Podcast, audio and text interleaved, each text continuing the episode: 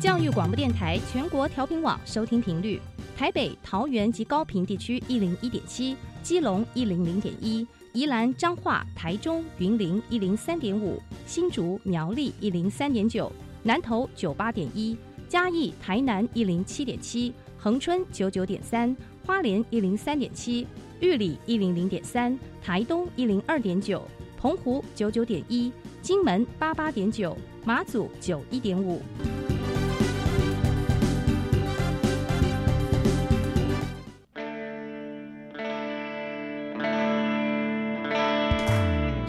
时时有惊喜，生活处处是学习。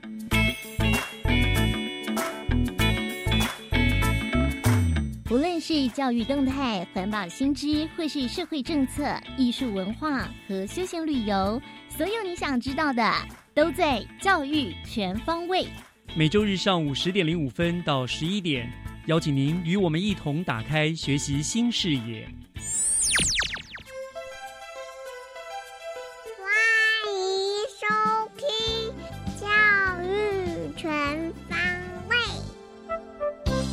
早安，各位亲爱的听众朋友们，欢迎收听一月十五号的教育全方位。下个礼拜天就是农历大年初一了，听众朋友是不是在工作之余已经开始忙着做大扫除或者是办理年货了呢？今年过年呢，将有连续十天的假期哦。我想，对于大部分上班族的朋友来说，这都是非常难得的长假期。那么，在这里，我就要先祝福大家都能有一个愉快、开心的春节假期。顺便也要提醒大家，在过年期间，教育全方位节目也是不打烊的，我们照样会在同一时间准时为您播出，欢迎大家别忘了收听哦。好了，那么现在就开始我们今天的节目吧。学习加油站，掌握资讯，学习加值。今天来到学习加油站校园之声单元的同学是新北市崇林国中的黄冠祥，还有张可杰两位同学，他们要透过流利的英语呢对话，来跟大家谈一个很严肃的主题哦，自律。好，那我先来欢迎两位同学，两位同学你们好。你好，你好，好，来，我们先跟听众朋友们自我介绍一下，好不好？我们 Lady First，女生先来。大家好，我是崇林国中九年级的张可杰，My name is Abby。Abby，好，欢迎你啊，男生。大家好，我是丛林国中九年级的黄冠祥。Hello everyone, my name is Sean. Sean 啊，OK，欢迎两位来到我们这个单元当中哈，听两位的英语啊，自我介绍就知道，因为两个应该很厉害哈，因为他们今天两个呢要跟我们谈自律，可是他们就要用英语对话的方式哈。可是，在我们用对语对话开始之前，两位同学开谁可以帮我们先介绍一下，你们大概讲的内容是什么呢？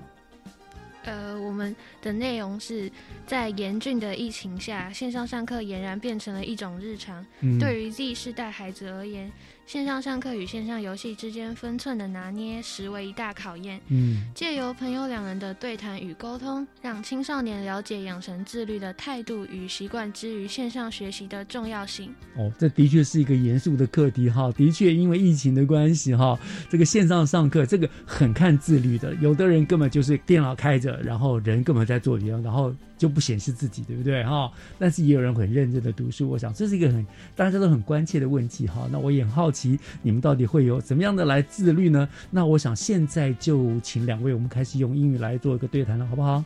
好，我们请开始。Welcome to National Education Radio. Hello everyone, I'm Sean. I'm Abby. Hey, Sean, the COVID 19 pandemic is driving me crazy. Why would you say that? Are you infected? Do you have a fever? I'm fine physically, but mentally irritable. I've already stayed at home for a while and it makes me feel so terrible. Instead, staying at home taking online learning is super great for me. I don't really think so. It hurts my eyes. I always feel uncomfortable after taking online classes. On the contrary, my spirit even got better than ever.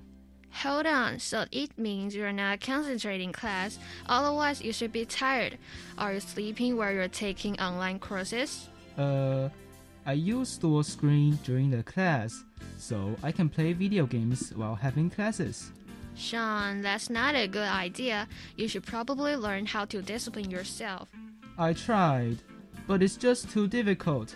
Whenever I turn on my computer, I can't help but start my video games. Actually, I used to be a playful and undisciplined person until I read an article about developing a good habit every day. So, does it help? Yeah, the first day I tried not to use my phone during the online class, just focus on textbooks and teachers. This is really useful for my study. I'd like to hear the details. Day by day, custom make all things easy, and I became more and more self disciplined. To be honest, I'm deeply addicted to the video games. Try to remove temptations. How about deleting all the games on your computer? Hey, I spend a lot of money on those games. I don't want to delete them. Cool down, just kidding. Any better ways I can do? Of course, you can try to set clear goals and have an execution plan. For example, set one goal at a time. After reaching it, the reward is to play video games for one hour. That sounds like a great idea. I'll give it a try. Before doing this, you need to build a strong determination. Okay, Mom. But can I finish this game before I suffer from the boring studies? No, no, no. I don't think so.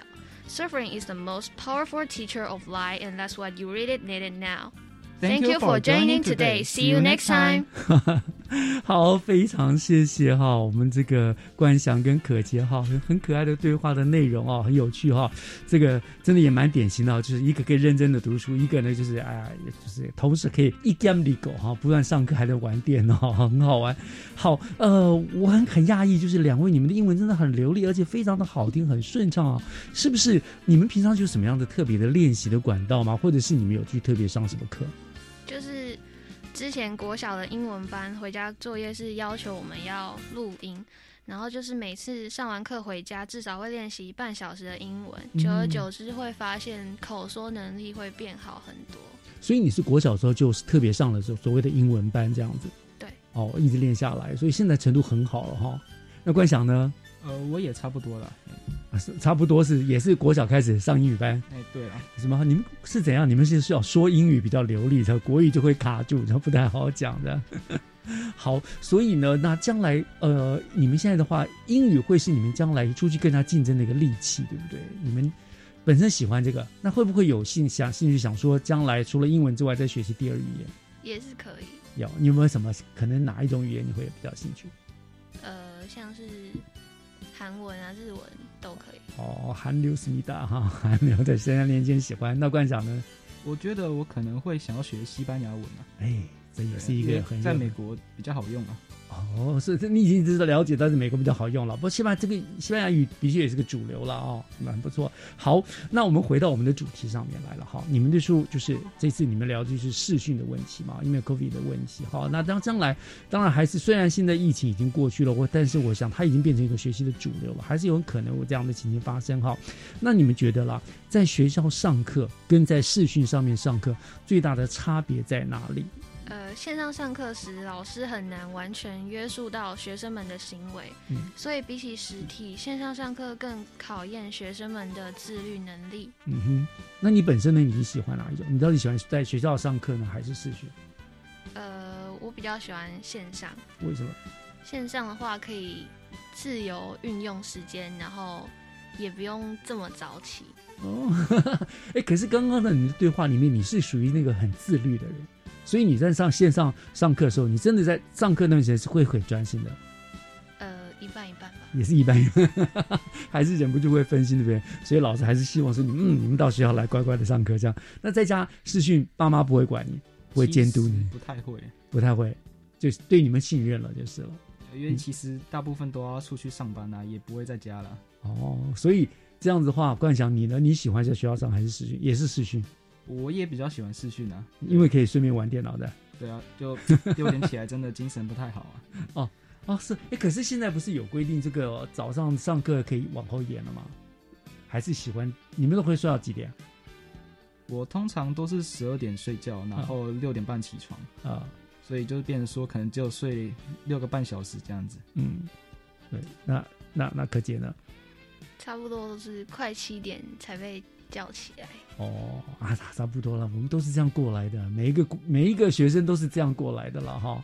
不过所以你们比较喜欢视讯的了。那现在疫情过去，都是都回到学校了，所以你们觉得最大困扰就是要早起的，很可爱。好，好，那谈到了我们这个主题是自律嘛，好，那刚刚我想问问一下柯姐，平常啦，你大概是怎么样去？你里面提到的就是我们要消除诱惑嘛，哈，你怎么样消除诱惑，达到自律呢？呃，就是把可能会会吸引到我的东西，然后呢，把它放到很远的地方，就不会。譬如什么呢？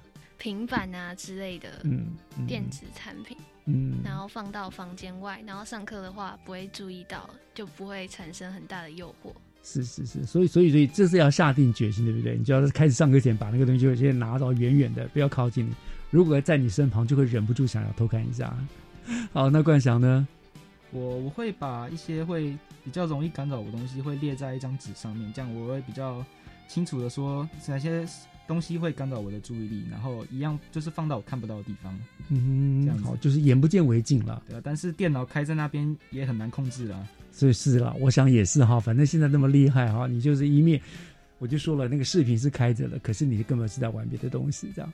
我想这个视讯教学真的是蛮有意思的。这个 COVID-19 造成了很多呃特别的教学的方式，然后也有很多有趣的事情发生啊。嗯，真的很蛮不错的。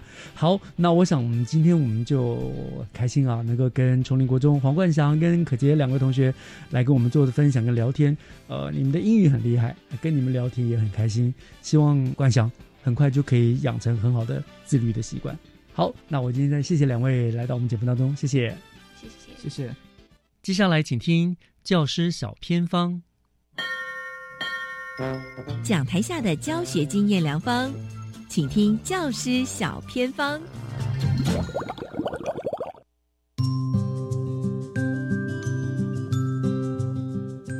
所有听众朋友加入今天的单元当中，我是季杰。今天呢，要带领大家呢到一所真的是充满人文科技学习乐，而且学生会懂得关怀探索去服务的校园。今天到达的是基穗国中，那这所学校呢非常重视体育、社会服务、音乐教育的多元展能，也有很多亮眼的表现。那学校的大家长他也是新北市童军会的总干事。今天到达的就是基穗。国中中很开心邀请到张国正校长在空中陪伴我们。校长您好，嘿，季姐你好，各位听众大家好。校长可不可以跟所有听众朋友分享，基穗国中是位在新北市的哪里？基穗国中是在中和区的圆山地区，一个比较老的社区了。是，但学校呢其实真的很不容易，因为也曾经获得教育部十二年国教课程中心学校分组合作学习的深耕领航学校，包括体育班、绩优还有排球重点学校这些很好的肯定。学校的管乐团更是多年蝉联。优等哎，到底是几年霸的学校啊？超强啊！我们从大概九十七年开始就陆续参与，成绩都是优等，而且都代表新北市参加全国的音乐赛，也拿到很好的成绩。今年应该是第十五年了，我们现在也在准备明年的全国赛，十五连可以说是十五连霸，太厉害了。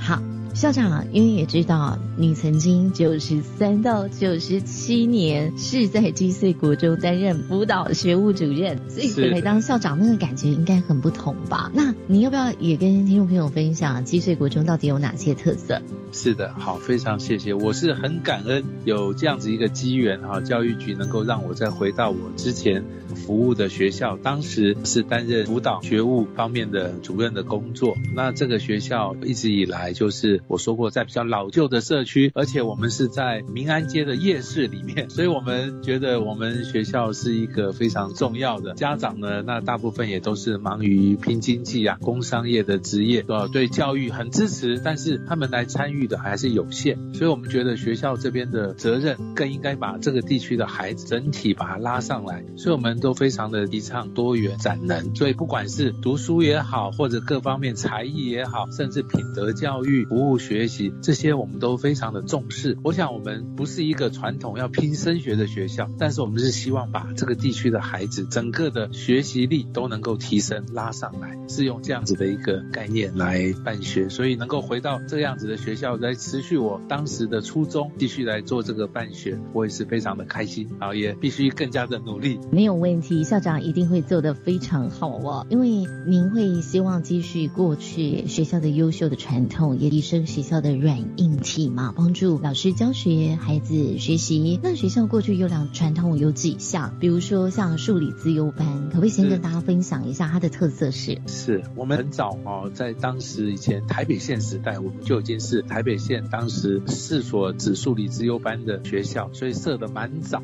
我们数理资优班它是没有分学区的，大概就可以扩大到邻近的行政区域，包含古城、甚至板桥、永和等等，我们都可以帮助这些自负优异的孩子，经过我们一个正常的鉴定、资优鉴定之后，到学校除了一般的课程之外，我们另外会给他们更多加深加广的一些在数理方面的课程，在这一方面的天赋能够做更好的一个发展。那校长除此之外，你们也是教育部体育班级优学校哦，而且超强哦，男女排球全国前六名，也曾经获得冠亚军。是，可不可以跟大家也分享一下？我们也是很开心有这样子的机会，能够培育一些从国小，也不只是我们学区的七岁国小，还有邻近最远，甚至有来自新竹、桃园。还有我们其他区域，像树林、板桥或者是永和区域的这些有排球基础的孩子，来到我们的体育班来。那有男排，有女排。那我们有新北市政府派给我们的专任运动教练一起来，加上我们外聘的一些教练、自己的老师，我们安排在体育班里面。除了他们的球技、他们的课业、品格各方面，我们都严格的要求，所以才能够连续已经三年获得教育部的体育班的绩优学校。那我们的比赛成绩。也是最最好，就是在全国能够达到冠军啊、亚军，那基本上大概都可以保持在前六名。我想孩子们每天从早到晚规律的在做练习球技。我说过，他们练完球，他们就开始晚自习来准备他们的课业。所以，我们体育班的孩子不仅球技好、品德好、课业很好，甚至很多在当时到现在都还是一直有保送到很多优秀的学校啊，甚至未来参加体育的绩优甄选会读到最好的有台大、清。大交大这些都是非常棒的，是谢谢校长。校长来介绍刚刚前面讲的十五连霸的管乐社。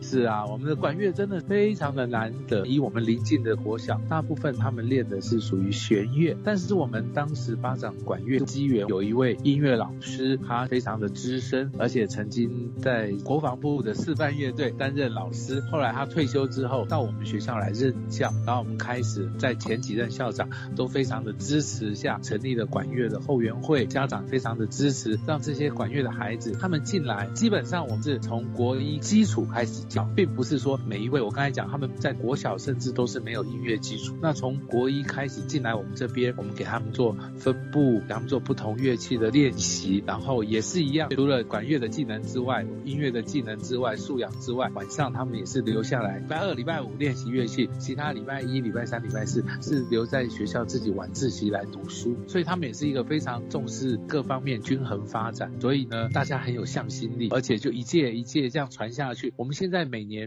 在年底都会办一个岁末的音乐会，因为我们认为在夜市里面的一所学校，我们必须要提升这边的一个文化音乐的素养。所以我们每年到了岁末一定办个音乐会。这几年办音乐会，我们都邀请我们的校友，都有校友团回来做展演。那我们也邀请邻近的国小，在这个星期五十二月。三十号晚上会办理这样子的音乐会，让我们所有的孩子、所有的家长，甚至我们的社区都能够来提升音乐方面的素养。那也因为这样子的一个精神，大家都非常的感动，同学们、老师们都非常的努力，所以我们参加新北市的比赛已经十五年连续获得特优或优等的成绩，代表新北市去参加全国赛，这是我特别的一个社团。那校长刚刚讲的都是我们基岁国中的传统哦，而且都一直保持的很亮眼。那但是学校也有一些很创新的部分，你可不可以也让听众朋友知道？是，谢谢。我想因应十二年国教的素养导向的一个教学哈，孩子们未来的竞争力、学习力，这是也是我们特别要注意的。所以呢，在优良的传统之外，我特别在我们这个学校引进了现在非常大家重视的一个创客教育，让我们孩子能够透过从做中去学，自己去做设计，然后参与很多，比如说包含机器人、microbit 啊，还有很多的一些技能，能够从他们生活科技里面去培养孩子创客的这样子的一个教育。那另外呢，校园美感教育也是我们现在孩子非常缺席的，所以我新争取了一个美感教育的学习中心。我们这个因为五十二年老旧的校园，所以我们基本是来培育的孩子美感教育。那另外呢，很重要的就是双语，因为未来国际村，我想应该语言是特别重视，这个要从小就开始培养。所以我们非常多的一些跨领域的双语计划、数位学伴计划，还有国中英语自主学历计划，引进一些外部的资源，让孩子们有机会在双语上面啊，能够结合我们新北市二零三零的双语城市这样子的一个努力，让创客教育、美感教育，还有我们的双语教育，未来能够在积穗国中来发热发光。太棒了！今天真的谢学校的张国正校长啊，在空中陪伴我们，也让我们知道学校非常重视学生做中学，包括说也要有终身学习的态度，跟社区也有很好的一个互动哦。今天就再一次谢谢校长的分享，感谢您，感谢。以上就是今天的单元，我们休息一下，回来请锁定由岳志忠老师主持更精彩的教育全方位。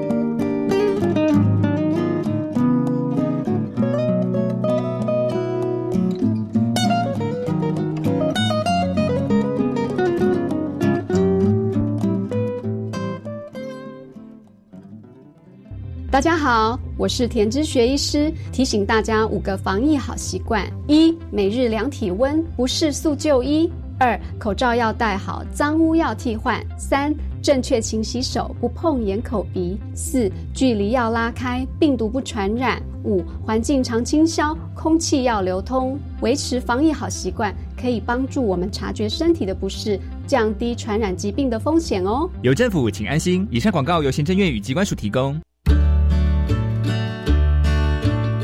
各位老朋友，各位好朋友，我是常勤芬，我回来了。周一到周五零点到一点重新归零，我们有更新更好的精彩的节目内容，欢迎旧雨新知大家归队。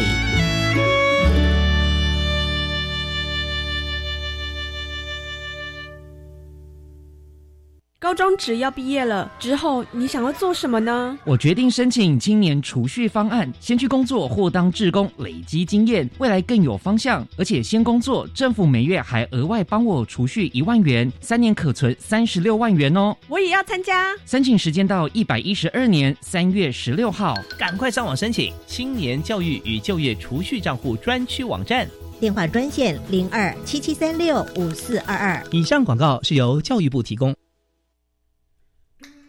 合唱无设限，我们是台北室内合唱团。您现在收听的是教育广播电台。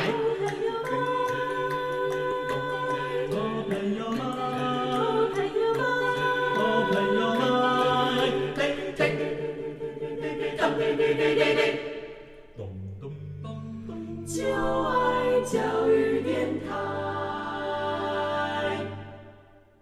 嘟嘟嘟嘟。Open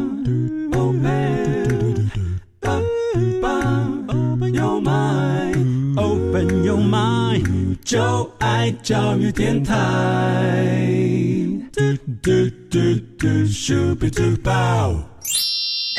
打开您的幸福生活新视野，请听学习城市万花筒。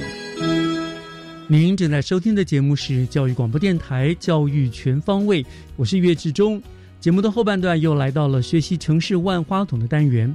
我们知道呢，终身学习的概念近年来啊是可以说是备受重视了，而且呢，也有越来越多的官方或者是民间组织投入终身学习的推动。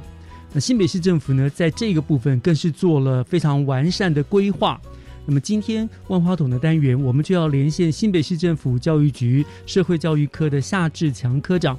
我们请科长来跟大家介绍新北市在这个终身学习有推动的所谓的学习型城市的一个推动跟它的成果如何。那科长已经在我们的线上了，科长您好。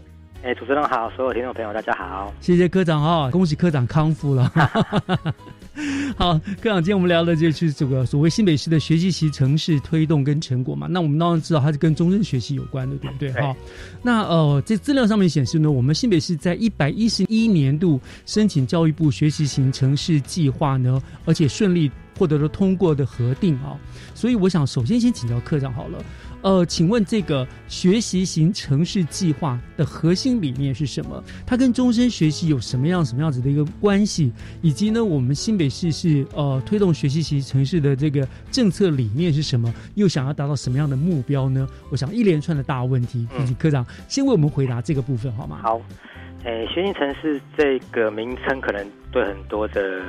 民众来说，可能不是这么的这个清楚哦。那大家可能比较清楚所谓的终身学习，是的。但是在国际上，尤其在 UNESCO 那边来说，他们其实是有一个所谓的学习城市的一个认证的，所以这个东西是接轨国际的哦。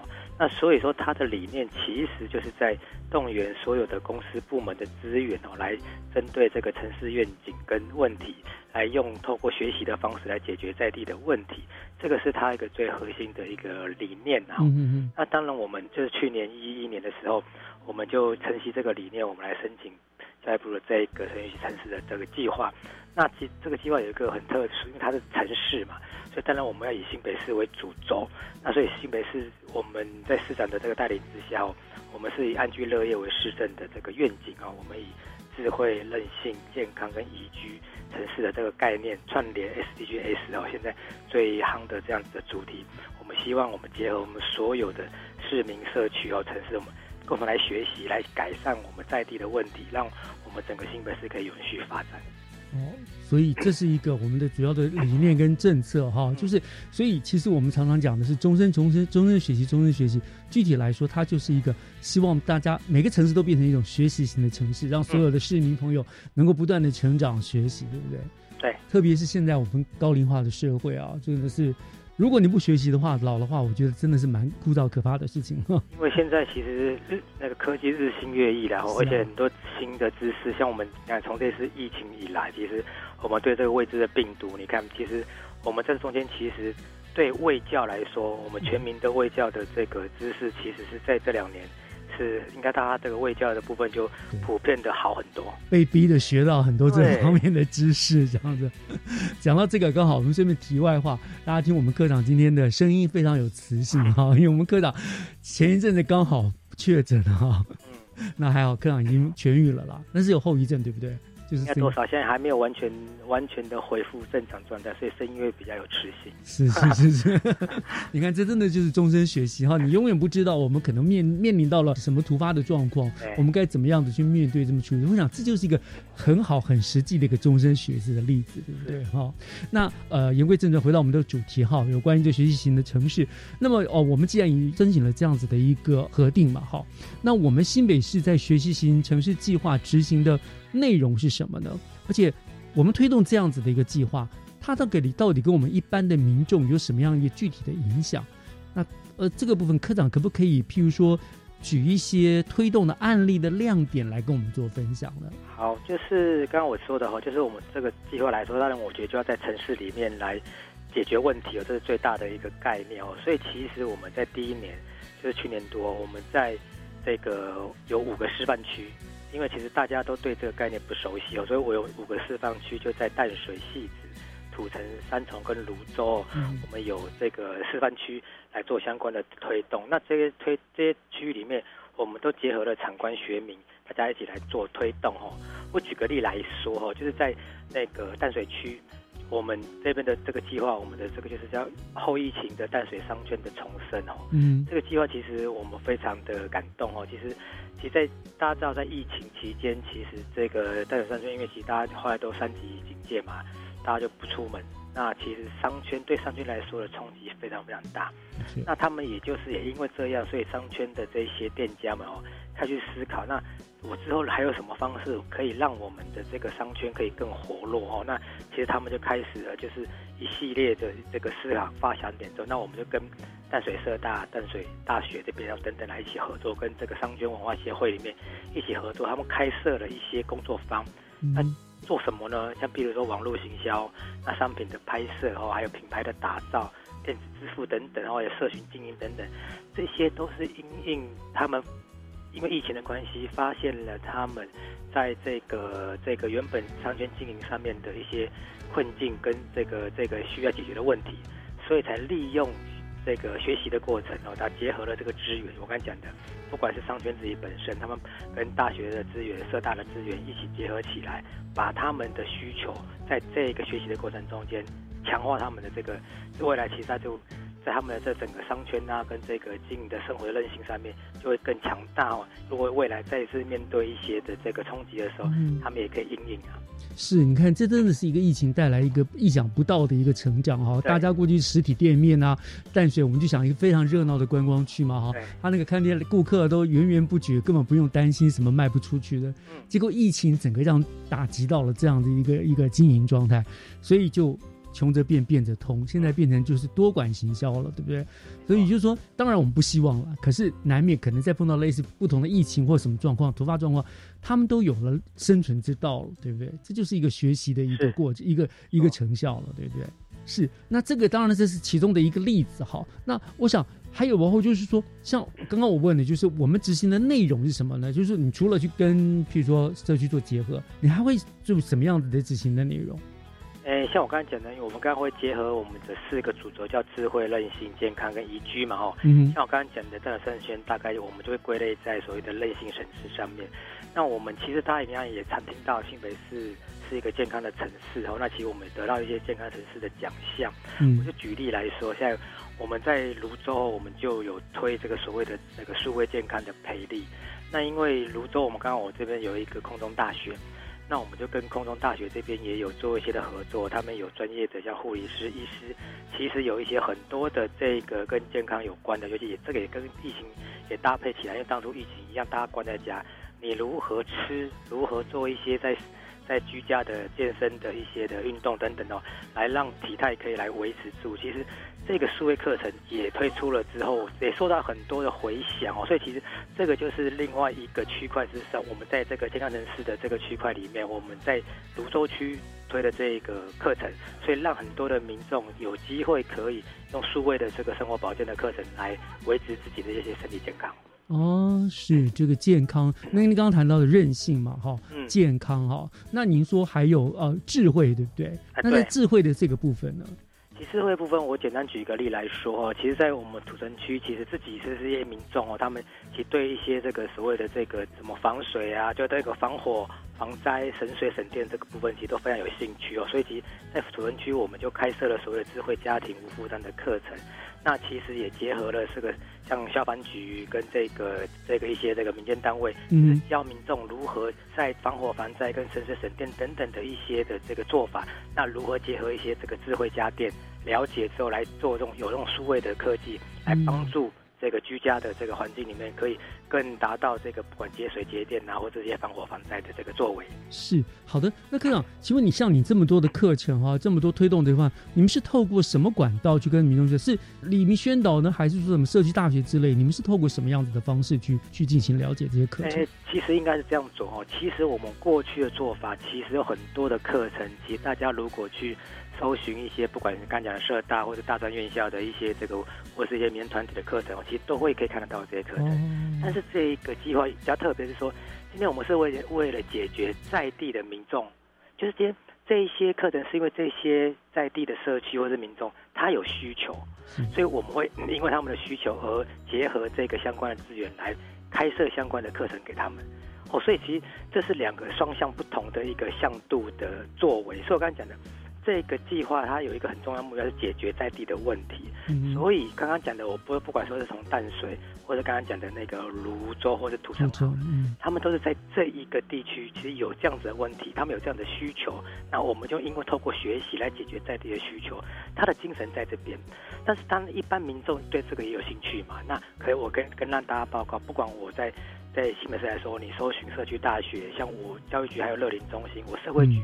有所谓的松年大学、妇女大学等等，这一些很多的这个终身学习机构里面，都有开设非常多的课课程。我们未来其实会整合成一个新北市的学习地图。那未来我那个学习地图做好之后，其实民众会更方便的去搜寻到他在他可能他所在地的附近，到底哪些有哪些终身机构有开什么课程，会更容易的搜寻到他的需求。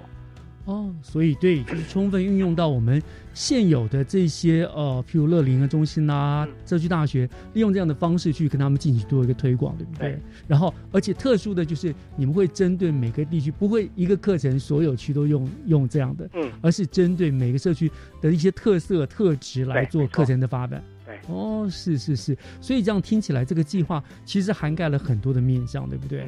好，而且。跟我们的民众生活真的是，呃，不论是学习啦、安全啦、健康啦、生活各方面，其实都是有些息息相关的了。哦，不是只是一个政策的推动而已，这是真正的生活都息息相关的了。要解决他们的需求的问题呀。嗯，是，我想对于每个在地居民一定会有感的了哈。嗯。好，聊到这地方，课啊，我们稍微休息一下哈。好，回过头来，当然我们这个东西从一百一十一年来，这个这样也是一年了嘛哈。我们再来问问看，嗯，有没有什么什么具体的成果，好不好？嗯，好。嗯，好，我们稍后回来。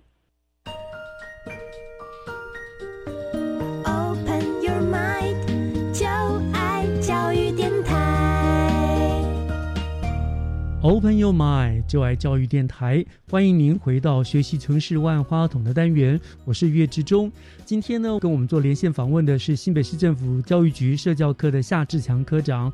那么他跟我们聊的主题就是新北市的学习型城市推动跟成果哦。那所谓学习型城市，当然我们简单说句终身学习啦，如何在我们的呃新北市内推动终身学习？那刚刚呃科长也讲啦，我们针对不同的呃区域、不同的特质呢，都都是安排了不同的课程啊，那也让民众都有感到这个跟他们生活息息相关的哈。那这个东西计划呢，在一百一十一年通过了教育部的一个审定哈，那所以这样子执行也有一年了。科长，接下来我们就来跟大家分享好了，经过了这一年的推动之后，呃，有了一些什么样子的成果呢？好，我大概讲一下哦。其实我刚刚讲了，因为这个计划哦，其实是结合长官学民哦，所以不只是我新北市政府的各个局处哦，还有这个一些民间单位，还有一些大学哦，还有一些这个这个中等学习机构一起跟我们参与哦。所以在我刚刚讲的这个四个主轴之下哦，其实我们开设课程非常非常多，有超过五千三百多门以上，有三千多个场次的活动来做这样子的办理。那我们就我们年底那个时候做了一些统计哦，大概有两两百一十万人多参与我们相关的课程跟活动哦，哇，这很多哎，半个新北市。呃，是，所以说其实其实参与的的幅度真的还蛮大，因为其实这不是教育局一个单位在做，因为它是跨局处的，所以我要跟所有的听众报告，就是说，其实新北市。我们的这个所有局处其实都都在推动，因为终身学习其实无远佛界，然后尤其在一些像刚才讲的，不管高龄化的这个社会，其实我们也希望我们老人家，像我说的刚才讲的那个健康城市，我们的卫生局的动健康推的无远佛界哦，还有很多的这些在社区的据点里面都在推，所以这都是很重要的一些的这个成果然后那我们只是把他们我们跨局处的整合起来。我们针对某一些的这个社区或某一些的这个民众的这个这个地区，我们来做一些的这个问题解决的方案。嗯，就听起来真的，我们新北市真的可以称为名副其实的学这个学习型的城市。哎，透过你们各个局处的互相的合作推动，对不对？整个新北都在学起来了，真的是很厉害的。对，嗯嗯。那再跟我们讲一些活动吧。嗯，对。那其实我们去年底哦，其实因为推动刚好就是在一年的时候的年底，我们刚好跟我们新北市的这个欢乐南城结合哦，其实在十一月二十七号的时候，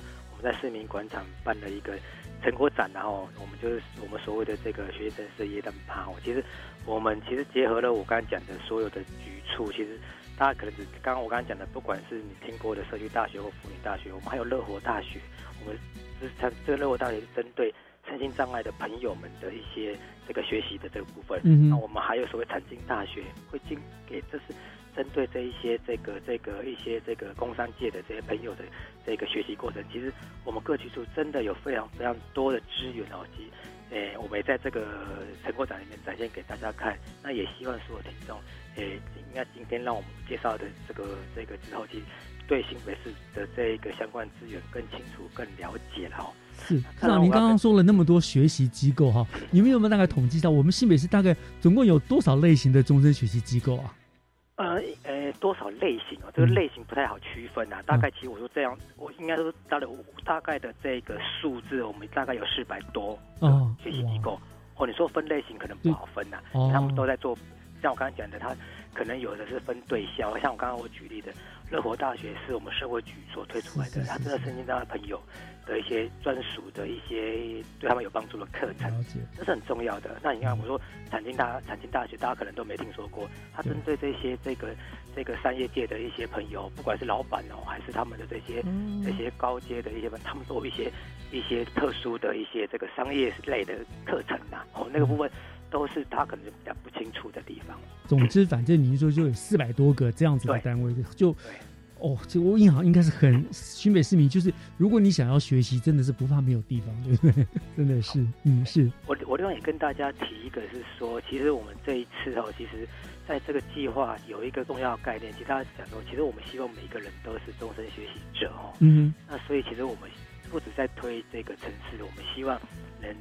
这个家庭跟社区都能成为一个终身学习的的的的一个小型的组织，所以其实在这个这也这也是在这个有的是口里面他们的这个架构里面有的一个架构，所以其实我们这一次哦，就我们在年底的时候，我们办了一个论坛，我们在讨论到底什么样的这个家庭我们会可以成为学习家庭，什么样的社区可以成为学习社区，我们也在透过这个学者专家。那提供了一些发表，那我们未来其实也会要来这个，是未来这个评选或者甄选出这种学习的这个家庭啊社区，来当做一个典范，来带动整个社会哦，其实可以终身学习的风气。是，您说进行了一个什么论坛嘛？论坛对。他大概是怎么样子的一个论坛？他大概在什么地方办理？然后，嗯，大概讨论一些什么样的内容呢？哦，这是我们这个在十二月八号的时候，我们在德林科大，德林科大也是我们这一次这个计划的一个协力的大学啦，是在他们学校这边办了一个这个论坛。所以刚刚讲的，我们就让这个我刚刚讲的，这里面有发表了一些我们这个学习城市的相关的一些的内涵、计划等等，在里面做发表。比较特别就是我刚刚讲的，我们也发表了所谓的这个学习型家庭、学习社区，甚至学习型企业等等的这个建构指标。嗯，希望借由这个指标的这个建构之后，未来我们来做相关的这个评选啊，我们能找找出这样的典范来带动这个学习的风气。所以这一年来，你们让大家知道的认识的方法，就是第一个，你们透过譬如说。你刚刚说结合了新北欢乐夜诞城办了一个学习城市耶诞趴，所以那那个当天的趴是不是就是邀请了所有的这些学习单位，呃，出来展现他们学习的成果，是类似这样子的什么这样活动？其实我们这整个整个还蛮热闹的，我们就是结合我们所有相关的这个终身学习机构哦，有静态的跟动态的表演哦，嗯，因为在这个等于像嘉年华，让所有的这个终身学习机构大家互相观摩学习，然后也让民众有机会看到。他们的活力，那有一些你看，我说像乐龄中心好了，他们可能都都是一些中高龄的这些这些那个哥哥姐姐们哦，他们其实展现的活力，真的让大家刮目相看。真的，真的，嗯，所以这是一个，也是一个很好的，一方面展示了成果，一方面也是很好的行销，让更多人知道说，哦，我们新北市有在办这些，哎，看到很有趣，就就会加入，对不对？哦，这是一个很有棒的一个好，这个是对一般民众的。那你们比较学术专业一点的，你们就办论坛的方式，对不对？然后会然后来讨探讨未来的方向啊，等等的，怎么样来做这样好？所以听起来虽然只有短短的一年，可是真的有非常丰硕的成果了哈。而且那刚刚科长你也一直强调，就是这个学习型城市计划是整合了很多不同的资源哦，产官学民间各方面部分，对不对？好，那我想说请教一下科长，就是在这个部分了。呃，知心学习型城市计划，你们怎么样去把这些资源做整合？那我想，其他县市应该也有类似在推这个。那你觉得我们新北大概跟别的县市最大的不同在什么地方呢？好，其实，诶，我不敢讲其他的县市哦。我以我们新北市来说，其实我觉得我新北市有一个全国独一无二的所谓终身学习辅导团。嗯，我们这个里面的团员就是一些我们这个对终身学习有兴趣跟热忱的校长跟主任所组成的。那他们扮演非常重要的角色，尤其在这个计划中哦。像你刚刚我提的，我们今年的这个一一的这个五个示范区，当初这个五五个示范区如何去串联这一些，像我刚才讲的淡水，它如何串联协会、淡大、淡水社大等等单位，其实就是靠我们的这个辅导团的伙伴。其实我们每一个区都有一个辅导团，我们都俗称大家叫 PM 然后经理人。他们去串联他们，让他们的需求跟这个这个部分有机会做到对话之后，找到他们的这个这个需求点，我们来提供资源。那这个资源其实有的就大专院校就有，像我们有的像我们消防局、我们的卫生局，他们也有专业的这一些的这个不管是课程或师资，我们都能做提供。所以其实我们辅导团的伙伴在这每一个这个专案计划里面，其实扮演的这个串联跟这个的角色，其实。我觉得是这个计划最功不可没的地方，也真的可以深入到每一个这个需求的社区或是伙伴里面的这个了解他们的心声，来做确切他们的这个问题解决。是，我想很多校长们他们因为就是非常接地气的，对他们最知道民众的沟通啊，跟需要需求什么，然后做一个桥梁。我想这一点是真的是很重要的了，哈，就是。最直接跟民众的一个沟通的管道了，然后让我们这个活动计划不会说是好像是关起门来自己做的，所以就很多种觉得政策高高在上，跟人民不相关的感觉哈。对，是好，那所以说这一年下来看起来，这个学习型城市。这个计划呢的推动，目前为止都是相当的不错的，很有收获，蛮有成果的。那么最后呢，想请教科长的就是，在整个推动的计划，对于未来还有什么样子的一个期待，或者是说还有一个什么样子的规划蓝图呢？好，其实这个计划不是一年的计划，它这个计划一次就申请三年。嗯，那这个三年的计划，其实我们今年度的计划也已经整理的差不多。我刚刚讲是我们原本是用五个示范区，那我们以一二年。我们已经扩增到准备要提到第十二个区，我们希望第三年是不是可以推展到更多，甚至到二十九区哦？那其实最最终的目标是希望在二零二五年，我们来取得这个这个教育部的这个学习城市的认证，因为这个认证我刚才讲的，这是在那个国际教科文组织这边有的认证哦，所以其实台湾还没有县市真的去认证过。那教育部现在也开始在推，所以我们希望幸运之星完这个计划之后，能率先的取得这样的认证，跟国际接轨，那新北是真的能成为一个国际上能看得见的这个学习型城市。哇，是很很棒、很大的一个计划蓝图哦！成为我们新北，如果成功，又成为再一次一个新北台湾第一的哈。对。好，我想今天我们就非常谢谢科长跟我们做分享了，让我们听众朋友得以一窥这个新北市学习城市是怎么样推动的，已经目前已经有了这个非常丰硕的成果哦。那我也相信这个二零二五年教育部的所谓学习城市的认证。我相信应该是唾手可得了。哦，不是唾手可得，应该会我们费尽一番心思之后，但你对啊，你们费尽心思了啊，我们看起来哎，就就给人 依照你们这样的努力的话，应该是没有问题的了。谢谢。当然，我们更重要的是希望让终身学习成为每一位市民朋友的一种生活态度。没错，大家一起来学习，成大家都成为终身学习者。没错，这是应该的。好，那我们就今天非常感谢呢新北政府教育局社教科沙志强科长为我们做的分享介绍，谢谢科长。谢谢大家，快过年了，先祝科长新年快乐！新年快乐，也祝所有听众朋友新年快乐。好，谢谢科长，谢谢，拜拜，拜拜。